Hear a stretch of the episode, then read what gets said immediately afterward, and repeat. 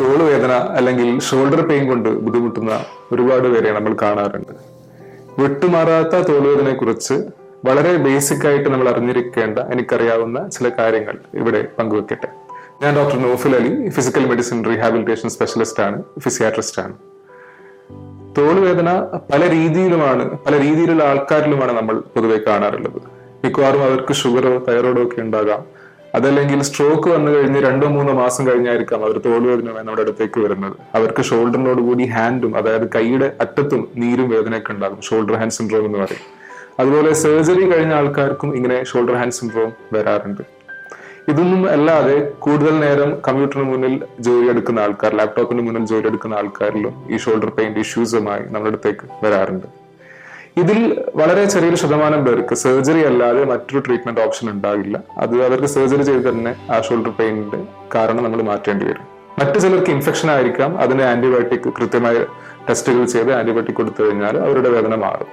പക്ഷെ ഒരു തൊണ്ണൂറ് തൊണ്ണൂറ്റഞ്ച് ശതമാനം പേര് മിക്കവാറും അവർക്ക് വേദന മാറാതിരിക്കാൻ കാരണം ഷോൾഡർ എന്ന നമ്മുടെ ഒരു ബോഡി പാർട്ട് ഇതിനുള്ളിൽ ഒരുപാട് സ്ട്രക്ചേഴ്സ് ഉണ്ട്. അതിൽ മസിൽസ് ഉണ്ട് നെർവ്സ് ഉണ്ട്. ലിഗമെന്റ്സ് ഉണ്ട് ടെൻഡൻസ് ഉണ്ട്. അപ്പോൾ ഈ പല സ്ട്രക്ചേഴ്സും പല രീതിയിലും ആ പെയിനിന് കോൺട്രിബ്യൂട്ട് ചെയ്യുന്നുണ്ടാവും. ഇങ്ങനെയുള്ള അവസ്ഥകളിൽ ഓരോ സ്ട്രക്ചറും എത്രത്തോളം കോൺട്രിബ്യൂട്ട് ചെയ്യുന്നുണ്ടെന്നനുസരിച്ച് അതിന്റെ ആ ഒരു കോൺട്രിബ്യൂഷൻ മനസ്സിലാക്കി ഓരോന്നിനും വേണ്ട ട്രീറ്റ്മെന്റ് നമ്മളൊരു പ്ലാൻ ഒരു ഫേസ് വൈസ് പ്ലാനായി ചെയ്യേണ്ടി വരും. അതിന് നമുക്ക് ഹെൽപ്പ് ചെയ്യുന്ന അൾട്രാസൗണ്ട് ഗൈഡഡ് ഇന്റർവെൻഷൻസ് അതായത് നമ്മുടെ ഈ സോണോഗ്രാഫി മെഷീൻ ഉണ്ടാവുമല്ലോ ആ മെഷീൻ ഉപയോഗിച്ച് നമുക്ക് കൃത്യമായി നീര് എവിടെയാണെന്ന് മനസ്സിലാക്കി അതിനുള്ള ട്രീറ്റ്മെന്റ് നീര് കൊടുക്കാനുള്ള നീര് കുറക്കാനുള്ള മരുന്ന് കൊടുക്കാൻ പറ്റും. അതുപോലെ എന്തെങ്കിലും മസിലിന് കീറിനൊക്കെ ഉണ്ടെങ്കിൽ ആ കീറൽ മാറ്റാനുള്ള പ്ലേറ്റ്ലെറ്റ് റിച്ച് പ്ലാസ്മ പോലെയുള്ള ഇഞ്ചക്ഷൻസ് ഇന്ന് അവൈലബിൾ ആണ്. പ്രോലോ തെറാപ്പി എന്ന് മുതലായ ഇഞ്ചക്ഷൻസും അവൈലബിൾ ആണ്. ലിഗമെന്റ്സിന്റെ ശക്തി കുറവാണ് ഇതിന് കാരണമെങ്കിൽ.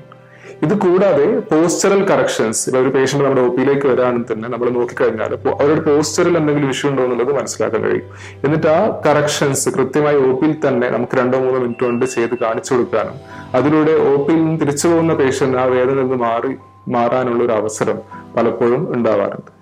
ഈ ഇനീഷ്യൽ സ്റ്റേജ് കഴിഞ്ഞാൽ എക്സസൈസ് വളരെ ഇമ്പോർട്ടന്റ് ആണ്. ചിലപ്പോൾ ഒന്നോ രണ്ടോ ആഴ്ച എക്സസൈസ് വേണ്ടി വന്നേക്കാം. ചിലർക്ക് രണ്ടോ മൂന്നോ മാസം വേണ്ടി വന്നേക്കാം. കാരണം ഓരോ സ്ട്രക്ചറിന്റെയും ആ ഒരു കോൺട്രിബ്യൂഷൻ കൃത്യമായി മനസ്സിലാക്കി അതിനുള്ള അതിനനുസരിച്ചുള്ള എക്സസൈസ് അവർ വീട്ടിൽ നിന്നോ അല്ലെങ്കിൽ ഒരു ഫിസിയോതെറാപ്പി സെന്ററിൽ നിന്നോ ചെയ്യേണ്ടി വന്നേക്കാം.